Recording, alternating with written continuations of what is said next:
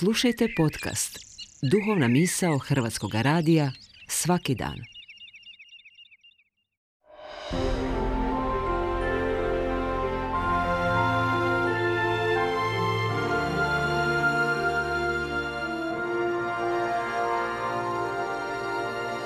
Duhovna misao. Urednica je Blaženka Jančić.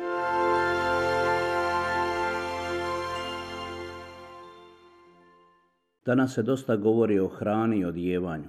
Puno truda se ulaže oko izgleda odijela, jelovnika, namještaja, mirisa i boja. Ja sam Dorante Vranković, župnik Ostanja.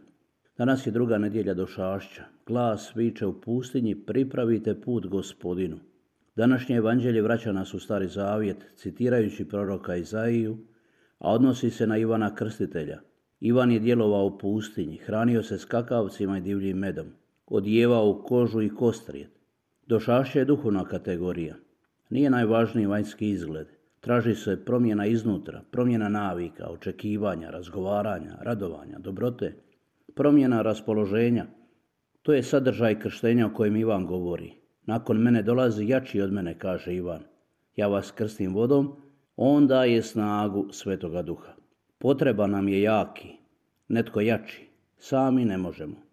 Veliki dijelovi zemaljske površine su bezvodni i bez rastlinja. Ta područja su malo ili nimalo naseljena jer su teški uvjeti za život. Takvi krajolici mogu biti oko nas i u nama samima. Pustinja može imati značenje preneseno na duhovni život, pa se govori o duhovnoj pustinji. Kad se čovjek zapusti, onda lako postane surov i divlji.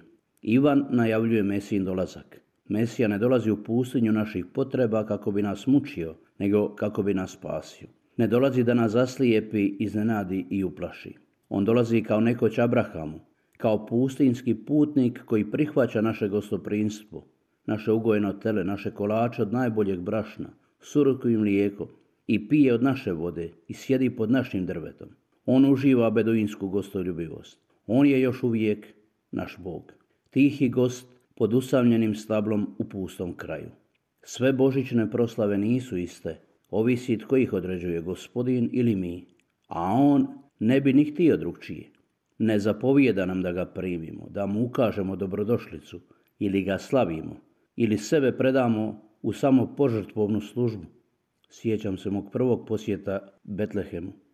Izraelski vodiš se baš trudio bezvrijediti našu želju da posjetimo zapadnu obalu i grad Isusovog rođenja, jer reče, zapadni Božić nema nikakve veze s Betlehemom. Djelomično je bio u pravu, jer kad dođu u Betlehem mnogi se razočaraju.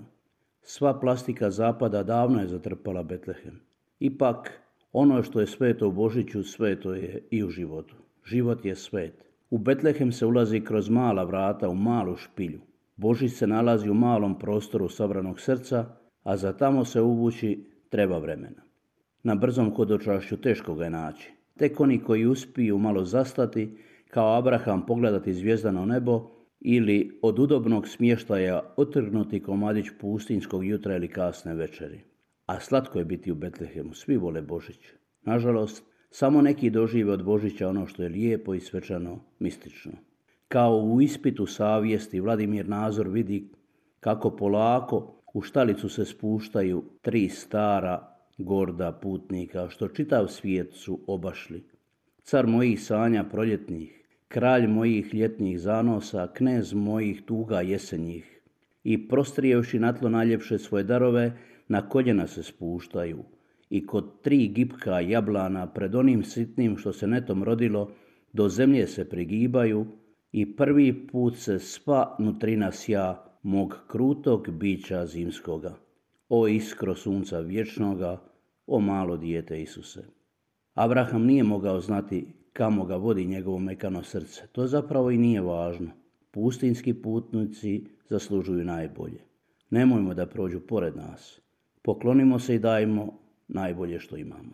Hvala vam na slušanju, želim vam ugodan dan i blagoslovljeno ovo vrijeme do šašća.